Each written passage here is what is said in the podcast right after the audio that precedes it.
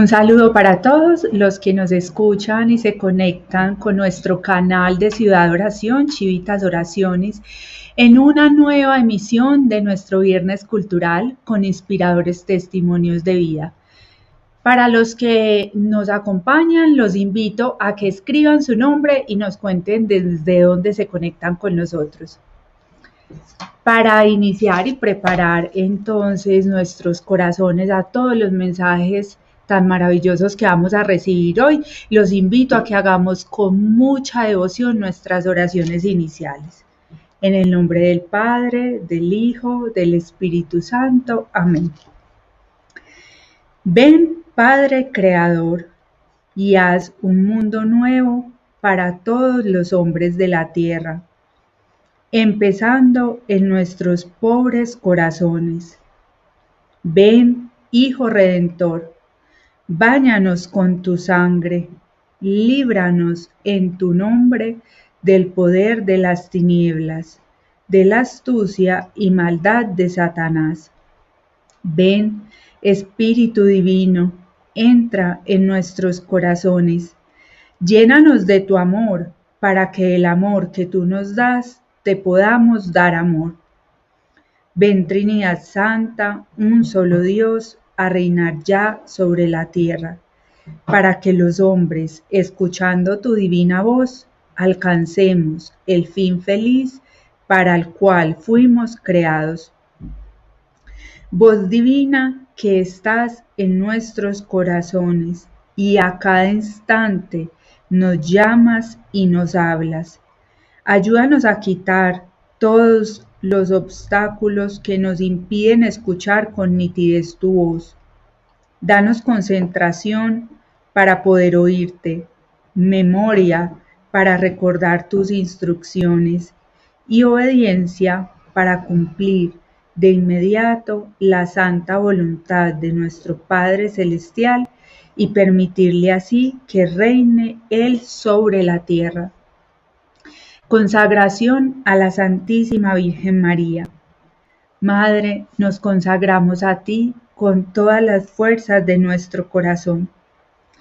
Te consagramos nuestra inteligencia para conocer a Dios y nuestra voluntad para amarlo. Ponemos en tus manos nuestro pasado para que lo limpies con la sangre de tu Hijo Ponemos en tus manos nuestro presente para que lo protejas y sostengas. Ponemos en tus manos nuestro futuro para que lo orientes hacia Dios. Especial protección te pedimos a la hora de nuestra muerte para que nos lleves de la mano ante la presencia de tu Hijo y así gozar de Él eternamente en el reino de los cielos. Borra, Señor, mi pasado, cuida mi hoy, prepara mi mañana. Oración para pedir la gracia de Dios.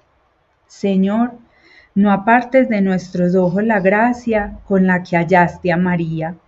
No apartes de nuestros oídos la gracia con la que ella te escuchó. No apartes de nuestros labios la gracia con la que ella te respondió. No apartes de nuestro corazón la gracia con la que ella te amó. Señor, danos la gracia. Y hemos de obtener la salvación. Mater Civitatis. Regina Civitatis. Jesús, María y José. nuestra casa Gracias Padre, gracias Hijo, gracias Espíritu Santo. Gracias Trinidad Santa, un solo Dios por habernos dado tanto. Ángeles y querubines dicen, Santo, Santo, Santo. Santo Dios, Santo fuerte, Santo inmortal ten misericordia de nosotros y de mundo Amén. Nombre del Padre, del Hijo, del Espíritu Santo. Amén. Antes de saludar a nuestros invitados de hoy, que ya nos acompañan en pantalla, les voy a contar sobre ellos. Juan Carlos Muñoz es ingeniero civil con especialización en gerencia de proyectos. Actualmente tiene su propia empresa de construcciones. Erika es constructora civil. Actualmente está culminando su profesionalización en ingeniería civil. Llevan 12 años de casados. Actualmente tienen cinco hijos y llevan 12 años en los medios de formación de Ciudad Oración. Y hoy nos acompañan porque, como dice el Salmo, no he de morir, viviré para contar las maravillas del Señor. También Juan lo repite hoy. Juan Carlos y Erika nos contarán cómo el poder de la fe salvó a Juan Carlos de morir de COVID. Dios le dio una segunda oportunidad de vida y nos van a contar cómo lo sanó de cuerpo y alma.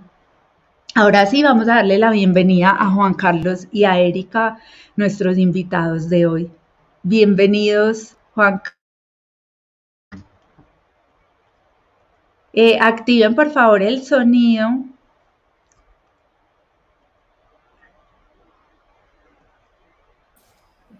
Hola Nori, gracias por la invitación. Qué alegría poder estar aquí. Hola Norita, ¿cómo estás?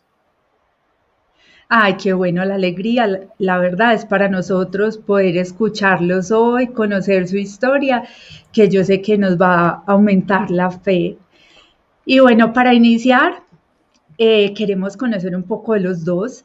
Veíamos en la presentación que llevan 12 años en los medios de formación de Ciudad Oración Erika, cuéntanos tú, empecemos por las mujeres, cuéntanos cómo inicia esa entrega de, los dos a Chivitas, cómo fue esa primera vez que asisten a una clase y háblanos de esas primeras impresiones.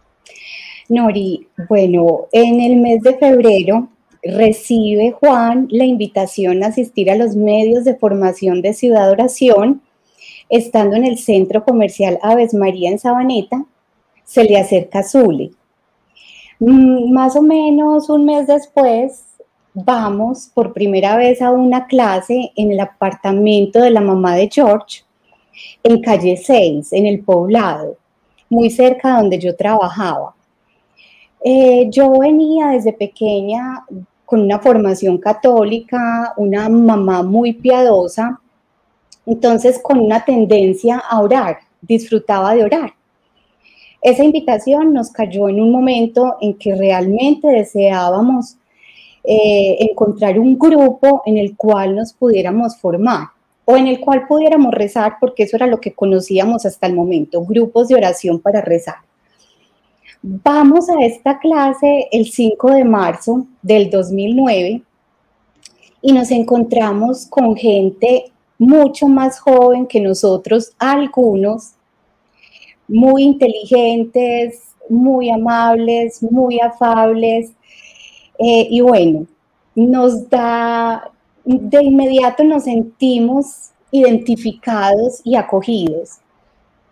Ese día, los tres temas, tanto el tema de catecismo, el de doctrina, el tema de virtudes y el tema de fundamentos, era como para nosotros, o sea, quedamos, o yo personalmente quedé súper confrontada, me sentía súper aludida y salimos de esa clase y le pregunto yo a Juan cómo le había parecido. Y me dice, gorda, todo lo que hablaron es verdad. Claro, eh, Juan con un alma mucho más humilde que la mía y yo tal vez llena de soberbia, y, tanta luz cuando había oscuridad en Candila. Pero por gracia de Dios, a la semana siguiente ya teníamos asesoría, que es un regalo hermoso de Chivitas. De nuestras Chivitas empezamos asesoría y ya no volvimos a ser nunca más los mismos.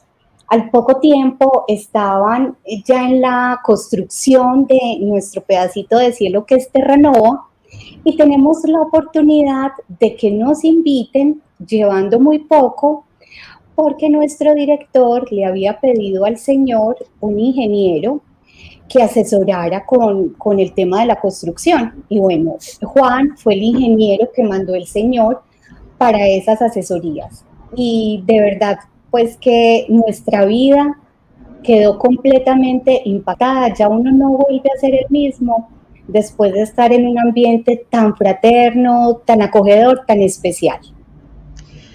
Bueno, y hace 12 años vienen recorriendo este camino.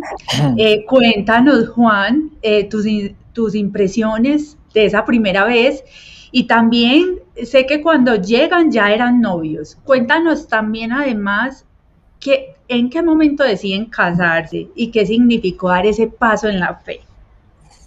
Norita, eh, buenas noches. nosotros llevamos más o menos siete meses de novios, pero ya hemos hecho, pues, digamos, cuatro años de muy buenos amigos, en los cuales pues, nos conocíamos muy bien, ¿cierto? Eh, llegamos pues a, a, Chivitas y empezamos asesoría, ¿cierto? Ya con lo que contó pues Erika. Y empezamos a entender que era un noviazgo pues en, en, la verdad, en Dios, en Chivitas, que era un noviazgo pues que no te daba eh, licencia para, para pecar, ¿cierto?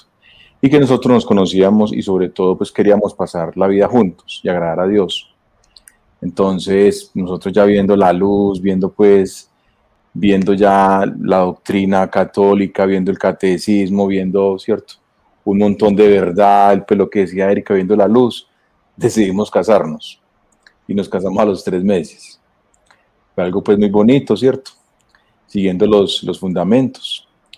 El matrimonio pues fue algo muy sencillo, ¿cierto? Nosotros nos casamos con anillos de, de plata, compartimos con la familia, como con 40 personas, un desayuno en, en Sabaneta, en un, en, un, en un local que se llama Dulce Pan. Ahí hicimos un desayunito, las fotos, y ya lo, lo más magno fue ir a Terranova. La noche fue espectacular y fue pues un gozo total en el corazón.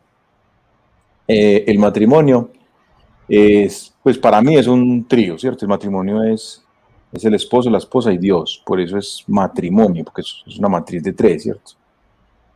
Pues lo que dice el matrimonio civil, eso no es un matrimonio, eso es un contrato con capitulaciones, con, con cierto, con, con que me toca a mí, que eso es un contrato. ¿Qué más duro? Em, es una unión civil, no es un matrimonio. Nos casamos abiertos a la vida, con la alegría pues, de recibir los hijos que nos diera el Señor, ¿cierto? Y porque los hijos son un don de Dios, claramente pues responsable de, poderlos educar y, proveer y los hijos son, son prestados por el Señor.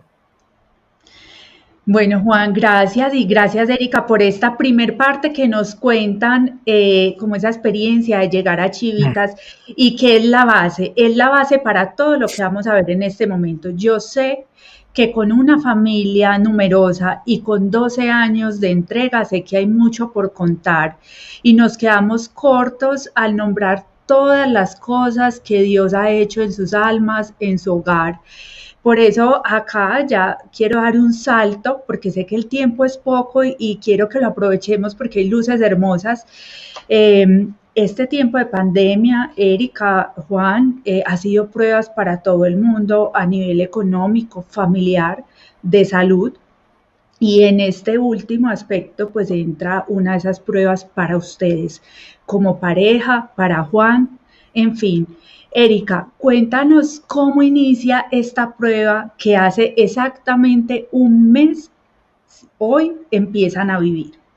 Así es, Nori. Yo te voy a contar cómo comienza esta prueba, pero voy a hacer un paréntesis. Eh, si de pronto nos da el tiempo, al finalizar, les quisiera compartir cómo ha sido tener esos cinco hijos y cómo se ha cumplido en nosotros literalmente, literalmente que cada hijito no solo ha traído alegría, sino el pan debajo del brazo. Pero entonces, con respecto a la pregunta que me haces, el miércoles 21 de abril, Juan se levanta indispuesto y me dice que durante la noche eh, tuvo escalofríos y pasó maluco. Él se va a trabajar, pero me dice, eh, gorda, que los niños no entren a la habitación, o sea, es mejor estar, pues ser prudentes porque yo pasé mala noche.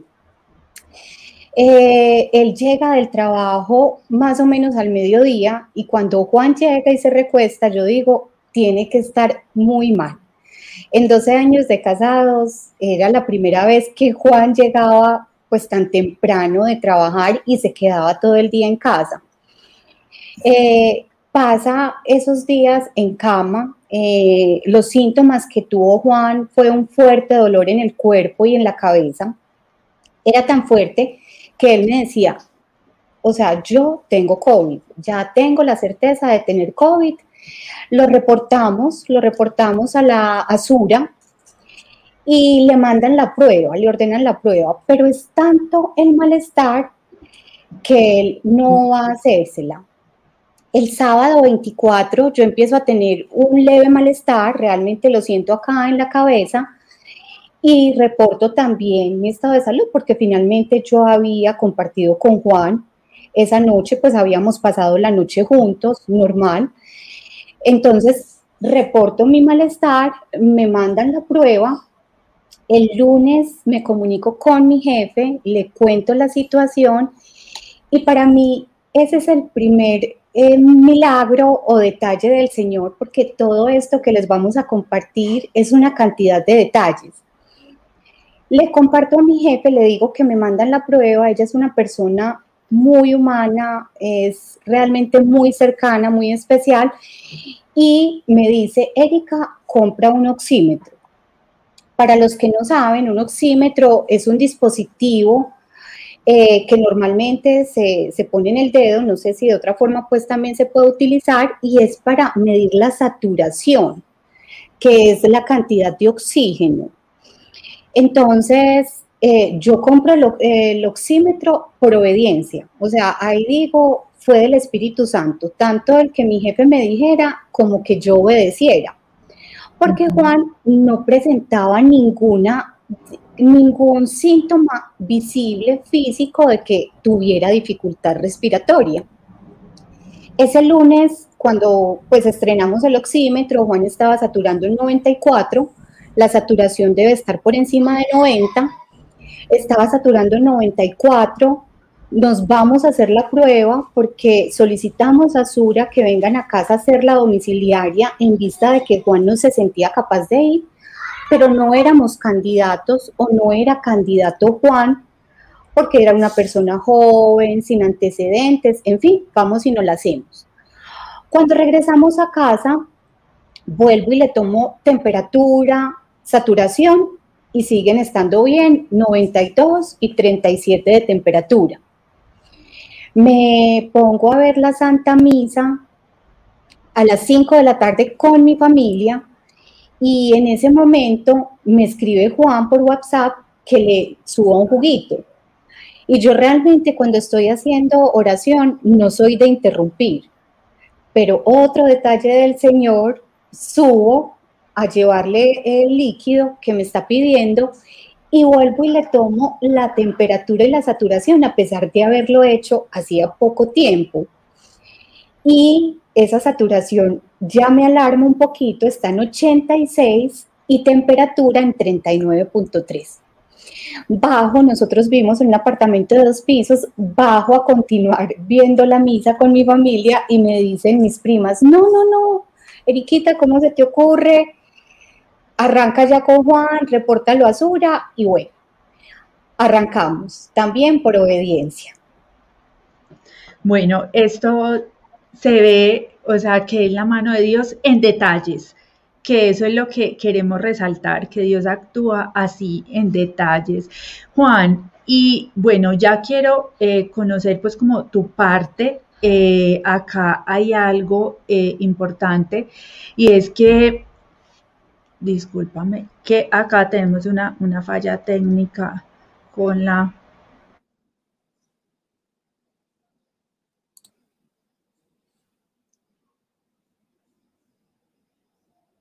Le que nos escucha.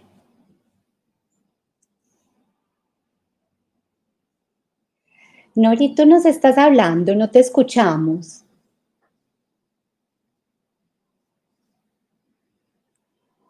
Esperen. Ya sí.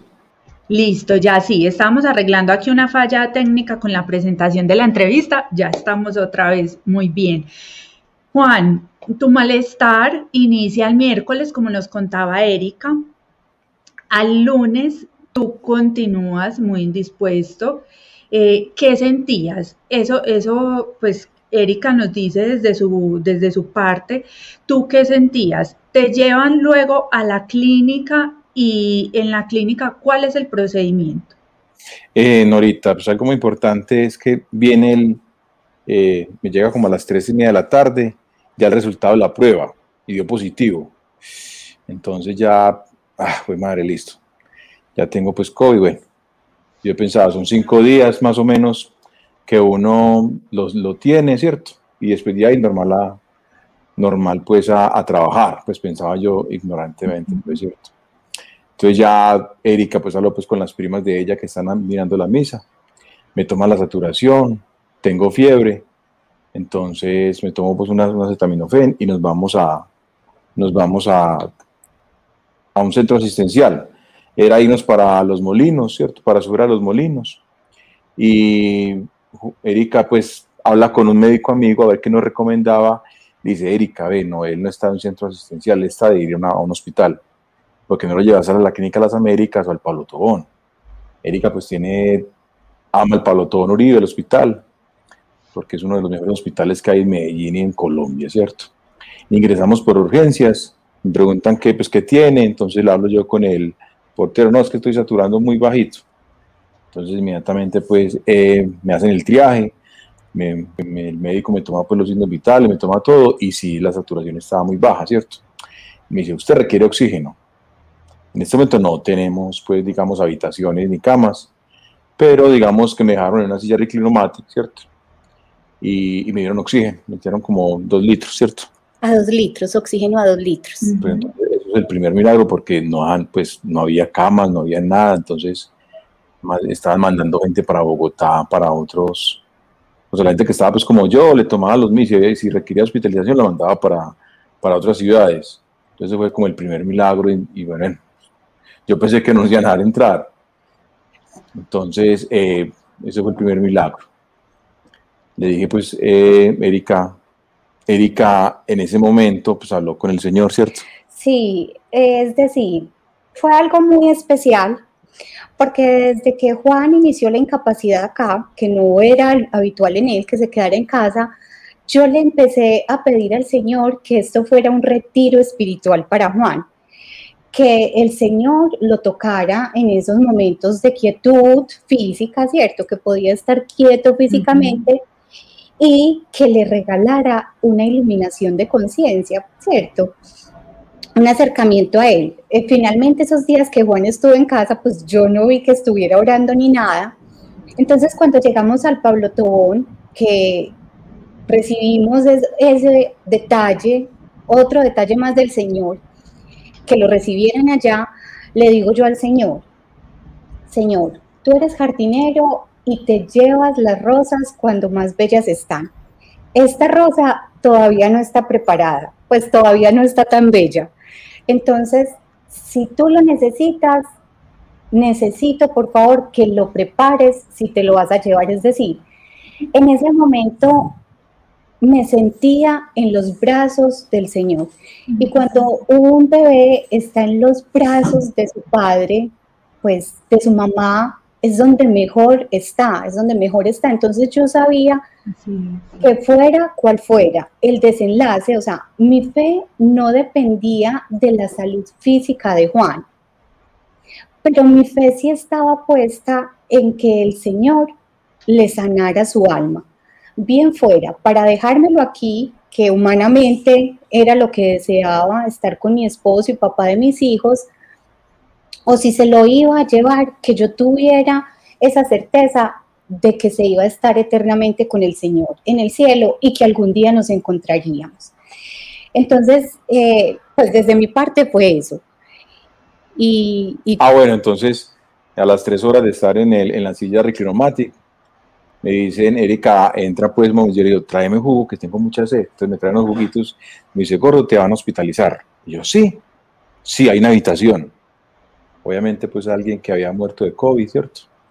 Pero bueno, tenía, tenía cama, tenía, tenía espacio, entonces Y yo, ay, fue madre, bueno, me alegré por, la, por la que había la habitación, pero también, ay, fue madre, me van a dejar acá, ¿qué voy a hacer? Bueno, entonces, eh, listo, empezamos la hospitalización, eh, ya empezamos, pues, digamos, con, con oxígeno, eh, ya se me empieza a incrementar el oxígeno, ¿cierto? Ya tenía un 2%, ya lo llevan como un 50%, tenía la cánula y me metieron una, Venturi. Una, una careta tipo Venturi. Esa careta es que tiene también aquí un, como un colchón de aire y yo empiezo pues a, a, a requerir más oxígeno, ¿cierto? Obviamente, pues a mí los doctores no me, me, dicen, no me dicen toda la verdad, a Erika le dicen todo porque ya empezamos a hacer exámenes, exámenes, exámenes y muestran, muestran. Sí, en el examen de, de sangre, que es un examen de medición de gases para mirar cómo está el oxígeno en la sangre y en los órganos, me informan que ese examen sale malo, pues o sea que los niveles están bajitos.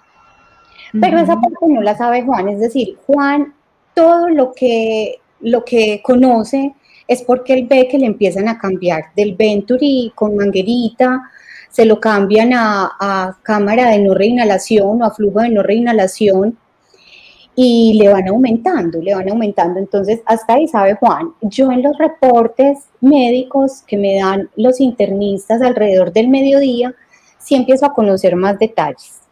Eh, y lo otro es que yo empiezo, pues, yo no estaba tan mal cuando entré. Entonces yo me siento en, en el sofá, yo voy al baño, me quito la cánula y entra un médico y me regaña, venga, usted no puede hacer eso. Tiene que estar ahí acostado y acostado del lado o boca abajo, ni siquiera boca arriba porque se inflamaban los pulmones. Yo, ah, no, doctor, tranquilo. Y empiezo a sentirme mal y mal y la saturación para abajo, para abajo, para abajo. Sí.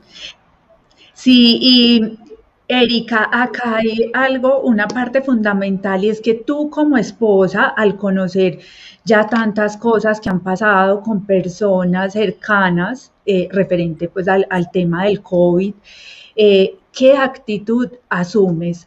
buscas apoyo para mantenerte tranquila. Eh, cuéntanos qué continúa sucediendo con Juan los días posteriores también.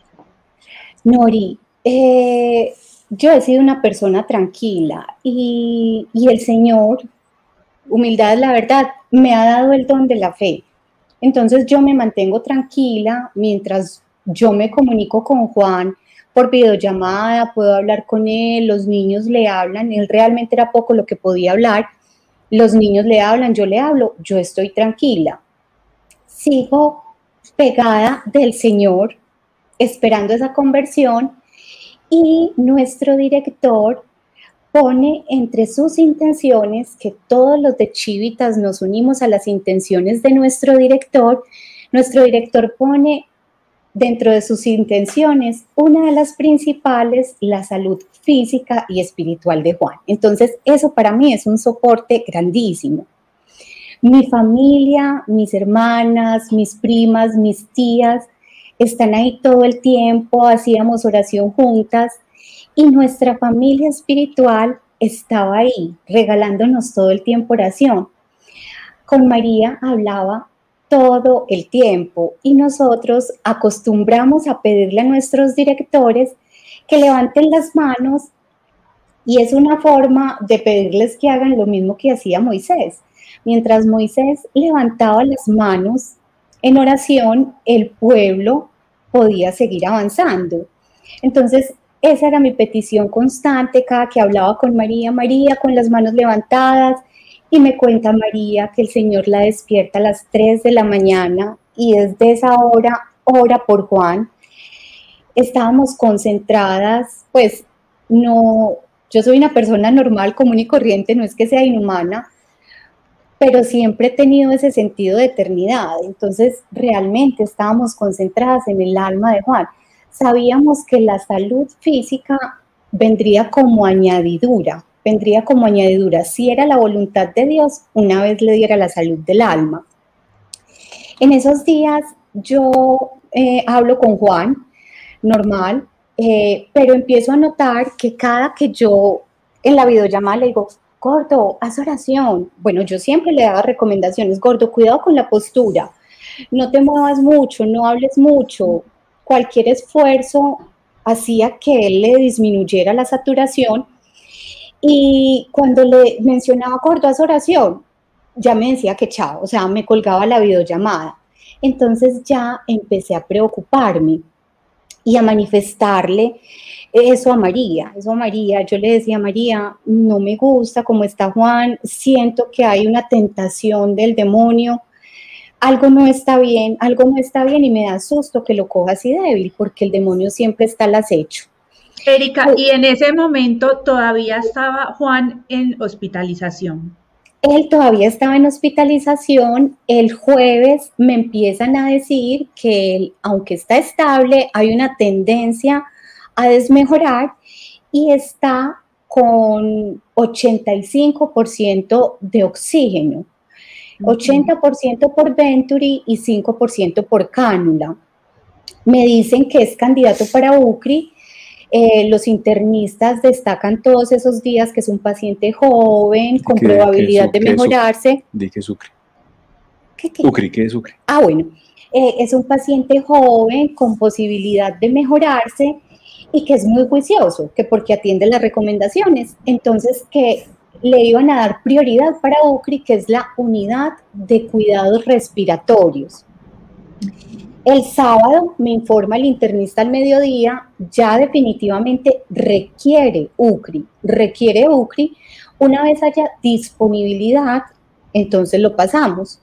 A las 4 de la tarde yo llamo y hablo con la enfermera, me da el reporte de salud de Juan y me dice, está necesitando UCRI. Ella me confirma lo que ya me había dicho el internista y le pregunto yo, ¿y hay disponibilidad? Y me dice, no hay disponibilidad y hay otros pacientes por delante. Me pongo a ver la Santa Misa con mi familia. Es la primera intención que ponemos en esa Eucaristía, que el Señor dé esa posibilidad de UCRI. Y finalizando la Eucaristía, recibo la llamada del Pablo Tobón en la que me informan que ya lo están pasando a UCRI, o sea, otro regalo del Señor, otro regalo del Señor. Cuando hay tantos que no tienen esa oportunidad, Juan estaba teniendo la oportunidad de tener toda la atención que estaba necesitando. Bueno, eh, Erika, en este momento nos entran dos preguntas. Vamos a hacer eh, la primera pregunta eh, de la, que estaba antes de esa, de Carlos Salazar desde Río Negro, que él nos dice, pues pongamos esta primero porque ya el tema lo estábamos tocando. Erika, sabemos de tu fortaleza espiritual y es admirable, pero en tu parte humana, quería preguntar, preguntarte si lloraste y pues y añado yo, si, si tenías de pronto eh, sentimientos encontrados en ese momento, Erika. Solo me angustié en un momento y fue cuando empecé a ver la indiferencia de Juan para orar. O sea, si algo le tenía temor en ese momento, se los digo de todo corazón, era que se le se perdiera el alma de mi esposo, mi gordo, como le he dicho siempre, eternamente. O sea, es posible que si se hubiera muerto hubiera llorado, claro que sí, pero mi única angustia en ese momento era que el demonio no me lo estuviera acechando. Era lo único que me preocupaba. Lo demás, lo demás no. Yo sabía en, en quién estaba depositando mi confianza y que no iba a ser defraudada. Claro, y estabas más que preocupada, ocupada, ocupada en hacer oración, en poner todo en manos de Dios y en darle mucho amor a tu gordo. y la otra pregunta que nos hace eh, Daniel Quintero, el papá de Santiago Quintero, que es el que aparece en pantalla. De mi ahijado. Sí, ah, de tu ahijado, mira, qué regalo. ¿Cómo es la vida de los enfermos de COVID en el hospital? Bueno, Juan nos puede contar un poquito porque compartió con ellos y, yo le complemento. ¿Hay fe? También pregunta Daniel, ¿hay fe? Sí, ya los médicos se volvieron, ya los médicos digan no, lo que Dios quiera, que los médicos, digamos, a veces en su postura son como, como muy toscos, como a veces como, como escépticos e inhumanos, ¿cierto? Pero ante, ante, pues obviamente uno hablaba con enfermeras y con doctores y decía, No, ahora es muy triste. Hay parejas de COVID intubados, el esposo y la esposa pues allá en, en el Palo Tobón. Y claro, eso está, pues estamos hablando de 500 muertos diarios en Colombia, pues, ¿cierto? Es mucho, mucha gente que está muriendo de COVID, mucha gente no cree, mucha gente la intuban, pues, requiere intubar y dicen, no, no me intuben. Pero como que no es para salvarte y tienen que tener la aprobación para que los intuben. Y dicen que no y se mueren así. Eh, de pronto lo que yo percibía y fue algo que el Señor me permitió estar ahí, vivirlo, para pedirle al Señor que les diera la salud física, si era su voluntad, pero sobre todo que les permitiera depositar su fe y su confianza en Dios, porque la verdad vi personas muy agobiadas. Y pensaría yo que cuando hay tanto agobio, eh, no, hay, no hay mucha fe, no hay mucha fe. Entonces, yo pensaría que muchos de los pacientes, no solo COVID, sino en general de cualquier enfermedad, eh, tienen una enfermedad de base y es la falta de Dios en sus vidas. Entonces, esa de hecho es una invitación que nos hace el Señor cuando nos ponen esos zapatos y es que oremos y que hablemos de Él. Y fue un testimonio muy bonito que el Señor nos permitió dar porque más de una vez entraban los médicos, la de terapia respiratoria, las enfermeras y nos encontraban a Juan y a mí viendo la Santa Misa, haciendo el rosario, haciendo una lectura espiritual. Entonces yo pienso que sí falta, falta fe, falta fe y oremos por eso. Lo otro fue un milagro porque cuando se tiene COVID usted no puede tener visitas, no puede tener acompañante, no puede tener nada, ¿cierto? Usted es aislado. Así las habitaciones son digamos, tienen su, su, su sofá cama, tienen su silla rinomáticos para el acompañante, pero como tenés COVID, nadie puede estar contigo. Entonces es deprimente porque nos dimos cuenta que hay gente que le están aplicando los santos óleos por internet, la familia en otro lado, entonces es un dolor inmenso. La gente no puede compartir esos últimos momentos con su ser querido y, y, pues lo peor porque la gente que muere de COVID pues los creman pues y no tienen forma de, de nada pues. Entonces a Erika le dio COVID. Pues yo le pegué el COVID a Erika. Entonces, Erika tuvo la oportunidad de estar conmigo porque tenía COVID. Si Erika no hubiera tenido COVID, no podría estar conmigo. Obviamente, el COVID da dos formas, ¿cierto? El COVID da a un 15% de los a un 85% de los pacientes le da como le dio a Erika, normal, en su casa, cinco días. A un 15% le da como a mí, ¿cierto? Que ahí me dio fue COVID con neumonía, ¿cierto? Que ya los pulmones la complicación. Que ya, se, que ya requiere hospitalización. Sí, fue otro detalle más del Señor, el yo poder estar ahí. O sea, el Señor sabía que necesitaba llenar ese piso de oración. Yo le quiero hacer eco a esto porque acá vemos que la voluntad de Dios es perfecta. Todo pasa para bien, pues eh, uno puede pensar, pero justo le dio a Erika también COVID y su esposo así. Claro, es que eso estaba en el plan perfecto de Dios. Era la forma como Dios la iba a llevar allá, porque ahorita más adelante vamos a ver que la compañía de Erika fue fundamental en la clínica para eh, sacar a su esposo de, un momento eh, de depresión o de angustia, se puede decir, que estaba presentando. Bueno, vamos a continuar, ya, sabemos eh, ese primer milagro que tú nos contabas ahorita eh, poder tener esa, esa cama en UCRI. ¿Cómo fue ese primer día en UCRI, Juan? ¿Cómo te sientes? ¿Y qué pasa por tu mente? Mm, pues fue algo que me, me, cogió, pues, digamos, eh, yo, pero porque yo, a UCRI, yo, ¿por qué a UCRI? Si yo estoy bien acá, ¿cierto? Digamos que ellos tienen un manejo psicológico, ahí me llamó un psicólogo, ¿cómo estás? ¿Cómo te sientes? Erika recibía todos los informes y toda la verdad, yo no, ¿cierto? A mí me decían, ve, no, estás bien, saturando bien, dale, hace esto, tan, tan, tan. Pero no me decían que tenía los pulmones tan jodidos, pero a mí no me decían eso, ¿cierto? Entonces me mandan para UCRI y yo, eh, para UCRI, porque yo, bueno. Pero para UCRI, pues digamos que fue, fue algo muy, muy duro porque era una habitación solo. Yo estaba en hospitalización, tenía pues, un compañero de cuarto, un señor, y, y las enfermeras entraban entraban, entraban, salían, entraban, salían. Entonces había gente, pues, había forma pues, de relacionarse. Cuando voy a UCRI, es una habitación sin, sin ventana. es con tres vidrios, ¿cierto? Eso ni lo ven ni entran. Entonces ya uno está totalmente monitoreado, ¿cierto? Por un aparato pues, que te mide saturación, presión, te mide la frecuencia cardíaca y todo esto. Bueno, pero por justicia entran cada tres horas. Entonces, entonces yo ya estaba ahí, ya no entraban tanto, ya entraban solamente, bueno, haga esto. Había un botón que uno tocaba, pues para que ellas fueran donde uno puede. Entonces, bueno, entonces entré ahí y como a las dos horas llegaron como un comité de médicos, pues.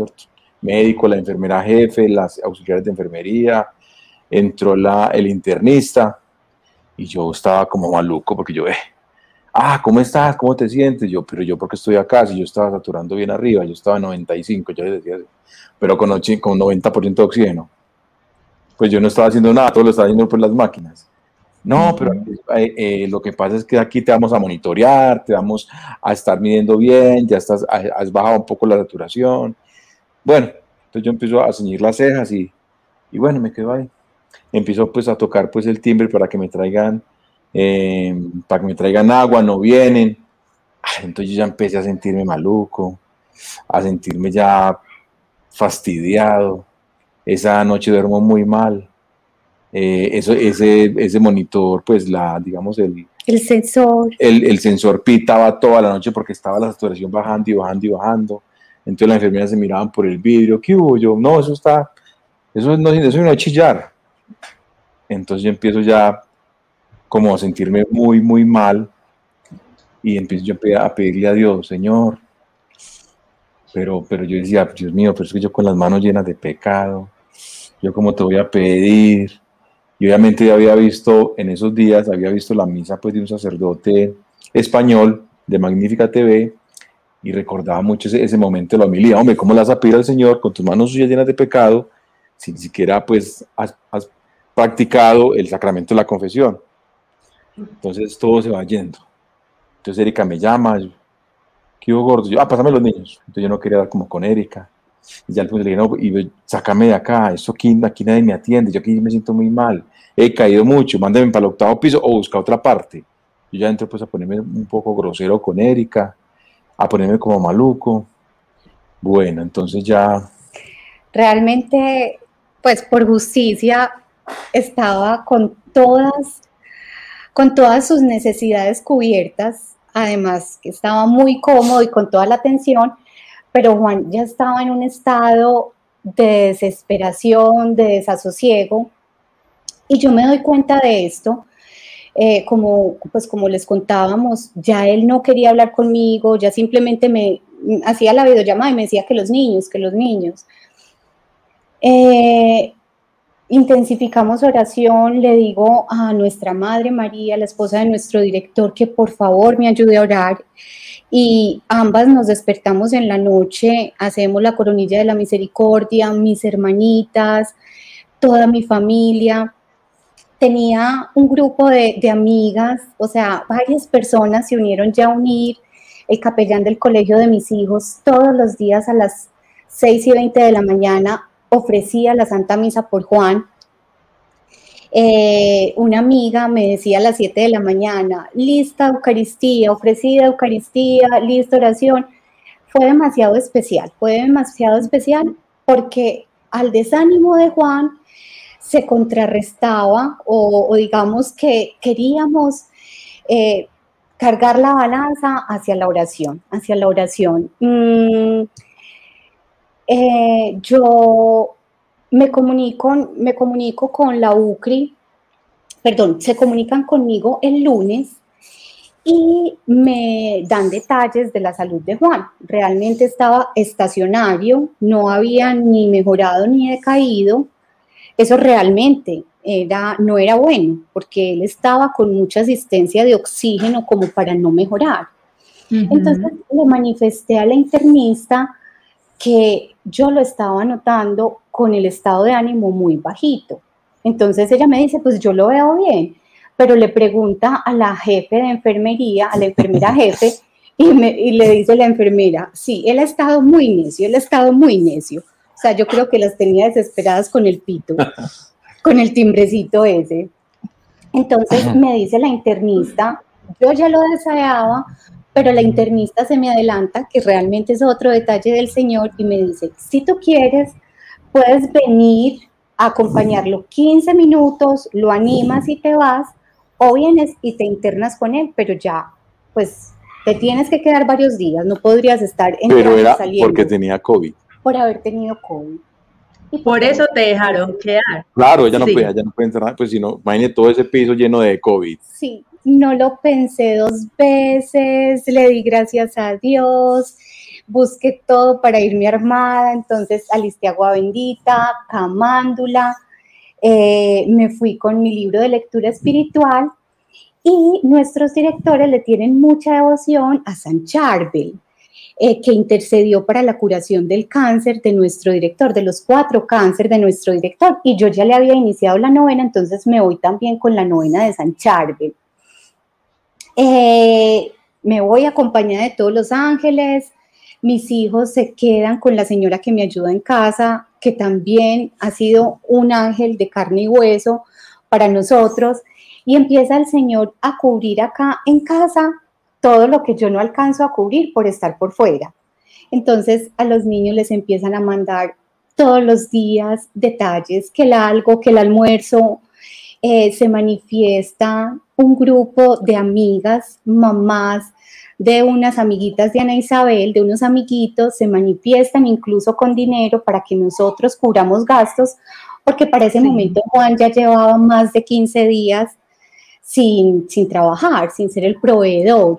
Bueno, todos, todos los gastos y todo lo que necesitamos en ese momento está cubierto porque el Señor envía su providencia mi cuñada nos hace un mercado, en fin, muchas personas, espero que no se me escape ninguna, pero detalles muy especiales. Qué regalo, Erika, esto que estás contando, porque se ve el amor de Dios.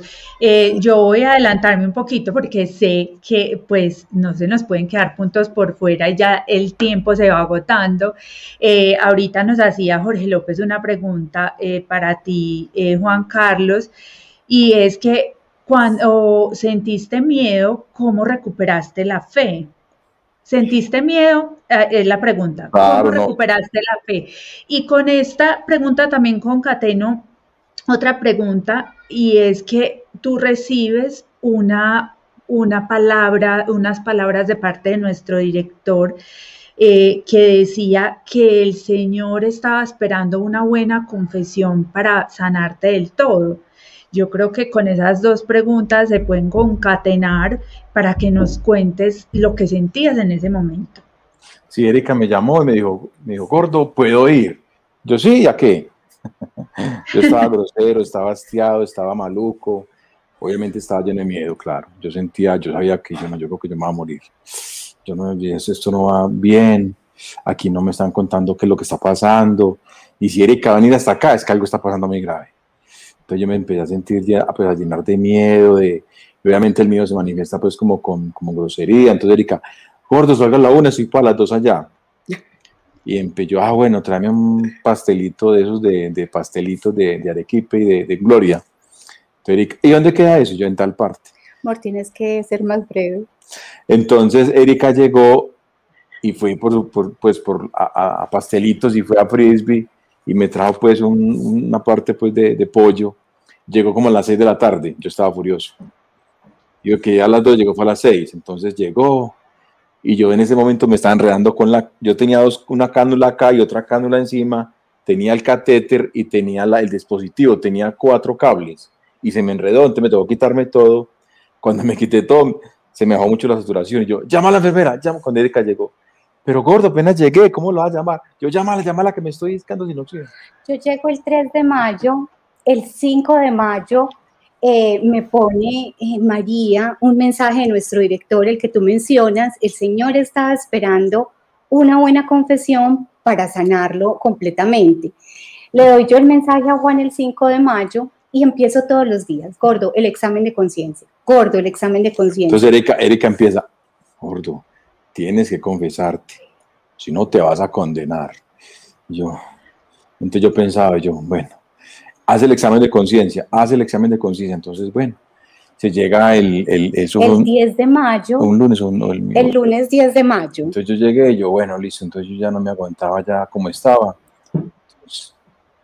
hice el examen de conciencia, que es una, es una pestor que está ahí en el, en celular, y que me pasó, la bajé y muy completo, pues empiezo ya a llenar el checklist mandamiento por mandamiento. Lo llené, entonces llamé a un padre, pues, y, y le conté, padre, eh, usted está, me puede atender. Claro que sí, de una. Y yo empiezo con el padre, pues la confesión duró media hora. Y eso fue, terminamos la confesión a las 12 del día. Entonces yo le digo, amor, ya me confesé, ay, corto menos mal porque me tenías cardíaca. es que tú sí eres consciente, mira que te puedes condenar, obviamente yo te quiero vivo. Entonces yo le decía, pues usted ya me está matando, pues ¿cómo así? Yo no, pues, pues ¿cómo te vas a condenar, Juan? Y yo, pero usted me quieres ver muerto, ¿qué? Pero bueno, entonces ya pues jocosamente le dije, no, pero no, ya, sí confesado.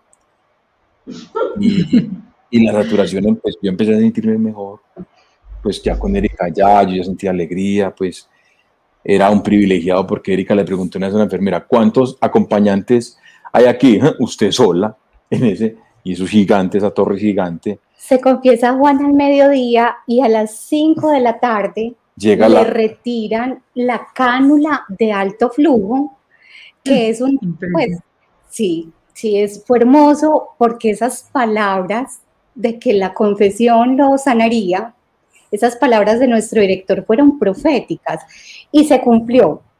Y lo hermoso también, ya como para ir terminando, es que nosotros nos alegramos de que a Juan le retiren esa cánula de alto flujo. Y llega la terapista respiratoria. No solo, no solo por la salud de Juan, sino pensando en que le podía ser. Ah, bueno, que le sirvió No, muy bueno que se lleven ese aparato para que le sirva a otros. Que, ah, no, eso solamente le sirve un 20%. Y yo, ah, ¿cómo así?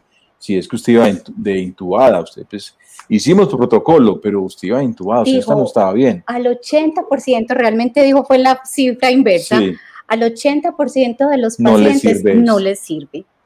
Impresionante. Sí, el Señor mostrándonos la grandeza de su obra, o sea, no fue cualquier cosa. Impresionante. Y, y, en este punto, pues al ver esa recuperación tan rápida, eh, cuéntanos eh, rápidamente, Juan, ¿En qué momento sales? ¿En qué momento eh, ya pues te confiesas estando en UCRI? ¿En qué momento ya sales de UCRI? Eh, ¿Qué dicen los médicos por esa recuperación así tan veloz? Todos estaban como asustados, todos llegaban asustados y yo no, eso fue, eso fue un milagro hermano porque es que aquí nadie se ha recuperado tan rápido. Entonces empiezan a desmontar el oxígeno. Ya me quitan pues la cánula, la cánula del flujo es una, son dos mangueras que entran acá pero más gruesas es prácticamente un compresor de aire echando un chorro de, oxígeno, un chorro de aire, y eso es una como una olla pitadora, eso es un ruido enorme.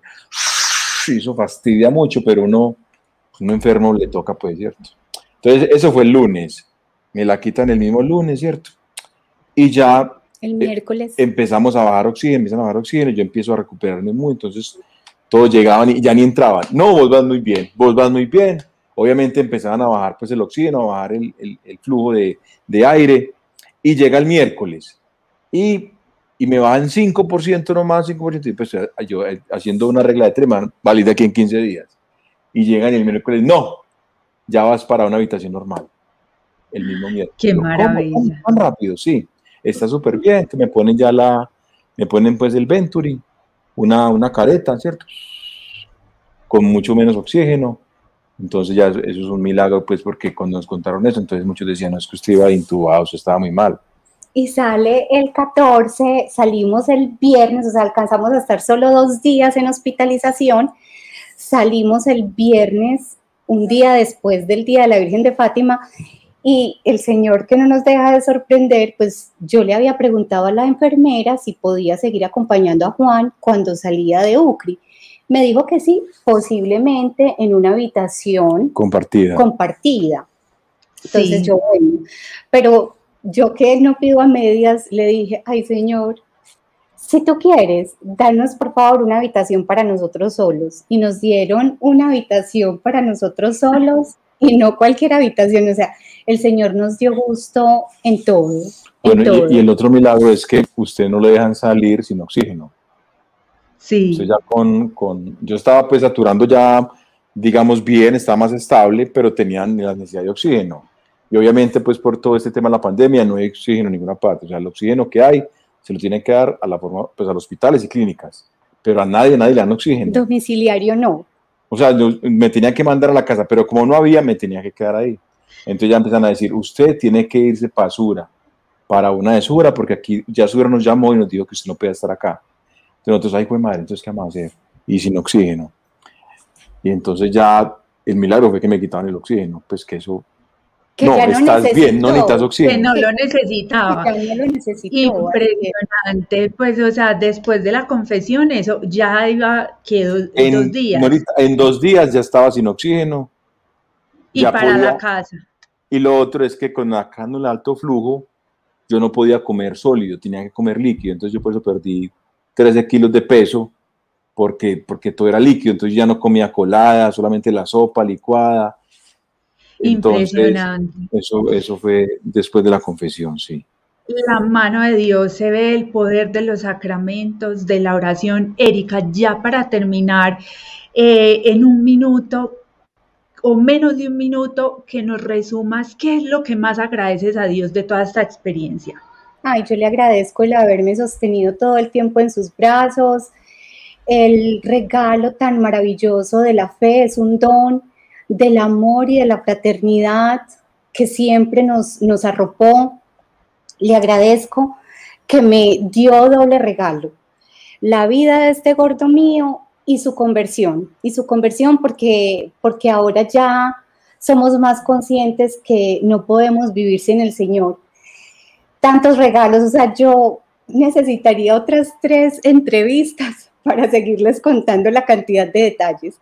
Pero bueno, gratitud. Hoy el sentimiento es gratitud y deseo para todo el mundo, para todo el mundo que depositen su fe y su confianza en el Señor. Él no defrauda. Y cuando digo que no defrauda, no es porque no te vayas a morir, sino porque si tienes fe, tienes la certeza de una vida eterna. Esto finalmente es un ratico. Juan tiene 44 años. Si se muere de 90, sigue siendo nada comparado con la eternidad. Entonces, gracias a todos los que se hicieron presentes con sus oraciones, con sus mensajes de cariño, de apoyo, con su amor y con tantos detalles también materiales que hicieron nuestra estadía en la clínica con tranquilidad. Yo no me preocupé por nada y por supuesto, bueno, para todos. Mi suegra también estuvo acá con, con esos nietos que ama tanto. Así es, qué hermosura. Eh, Juan Carlos, en dos palabras, tres palabras, pues dinos qué, qué sientes hoy después de todo esto. No, esto fue una tumba del caballo tremenda, pues yo venía, venía muy, muy penitivo, ya venía frío, yo digamos que no di pie atrás, sino que nunca di pie adelante, entonces para mí fue una alegría, una alegría muy grande, eh, fue, digamos, reconocer al Señor, reconocer que, pues, que estaba, pues, estaba por el camino equivocado, que estaba condenado en vida, y esto me sirvió para, para, o sea, ya uno ya ver la muerte tan cerca, a recapacitar, a mirar que esto es eterno, que, que se me moría, pues le fue pucha, muy para el infierno, Dios mío, ¿qué voy a hacer? Y, y, como decía antes, yo, yo, pues madre, ¿cómo le voy a pedir al Señor que me rescate esto, que me, que me dé otra vez la oportunidad de vivir con mis manos llenas de pecado, con, pues con la conciencia sucia y, y, y, y, solo pensar que, pues, como Señor, ¿cómo te pido que me ayudes cuando yo vengo tan, pues tan sucio, tan, tan, tan, hediondo, tan fuera de ti. Pero de todas maneras me tocó pedirle, Señor, ayúdame, ayúdame. Pero si yo no me hubiera confesado, yo pienso que no estaría acá. Yo pienso que... Qué regalo, qué regalo tan grande. La confesión fue lo que, lo que me salvó, el, digamos, obedecer a, a la directriz de nuestro director, ¿cierto? Fue lo que me ayudó.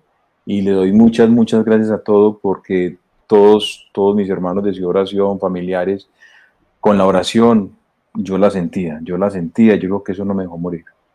Obviamente también pues, la, confesión fue, fue, digamos, fue, fue lo que partió, fue, el, fue el, pico, ¿cierto? De ahí empezó, o sea, la obediencia con, pues, a, través de nuestro director y la obediencia también de León decir, dígale a Juan que se confiese. Pero también tuve miedo y fui egoísta. Van como 300 palabras, eran tres. Eh, fui egoísta porque yo, pensaba ahorita, y si me confieso y el Señor me cura y me muero. Yo también pensaba eso. Yo sé que Él no me deja morir en pecado, pues, pues uno torpemente pensaba así, pero, pero bueno, digamos que obedecí con, el, con la confesión y, y, gracias y gloria a Dios, pues que ya estoy vivo y que y hay que empezar a valorar al Señor, ¿cierto? él me pone mucho en el corazón que sí, podemos pedir, pero confesados, podemos pedir, pero también hay que pedir perdón y hay que tener mucha, mucha gratitud, que somos muy ingratos con Él. Qué regalo tan grande, qué regalo tan grande, Juan. Bueno, ya acá se nos acaba el tiempo. Gracias por haber estado con nosotros y esperamos tenerlos en una próxima oportunidad. Yo sé que la abundancia del corazón habla la boca, tienes mucho por contarnos. Se nos extendió un poquito el tiempo con las preguntas que nos estaban haciendo porque todo el mundo quiere saber cómo es esto. Pero entonces, para una próxima oportunidad, ojalá tenerlos nuevamente acá. Muchas gracias, Nori, por la invitación. Muchas gracias, Norita.